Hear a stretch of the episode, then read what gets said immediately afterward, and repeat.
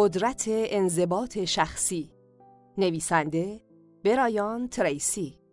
گوینده مهناز موسویزاده. کاری از گروه پانتئا.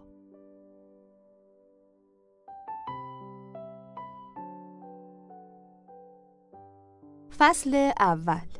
انضباط شخصی و موفقیت فردی. موفقیت شما در زندگی بیشتر به شخصیت جدیدتون بستگی داره تا به اونچه که انجام دادید یا به دست میارید. ارسطو اینطور میگه هدف نهایی زندگی رشد شخصیته.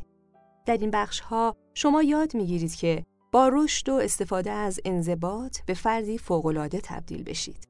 همینطور یاد می‌گیرید که چطور عزت نفس، حس احترام و افتخار شخصی بیشتری در خودتون تجربه کنید.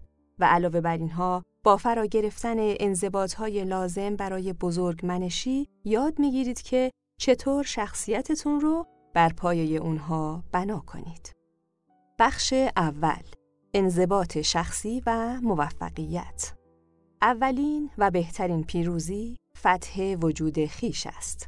افلاتون چرا بعضی ها در مقایسه با دیگران به کامروایی های بیشتری در زندگی فردی و حرفه ایشون دست پیدا می‌کنن.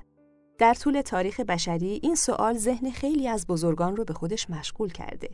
حدود 2300 سال پیش ارسطو شاد بودن رو هدف نهایی زندگی انسان می‌دونست. او بر این باور بود که سوال بزرگی که هر کدوم از ما باید به اون پاسخ بدیم اینه که برای شاد بودن چطور باید زندگی کرد؟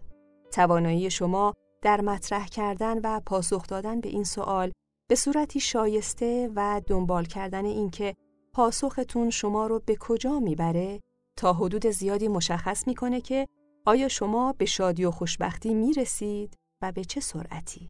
اول با تعریف خودتون شروع کنید. تعریف شما از موفقیت چیه؟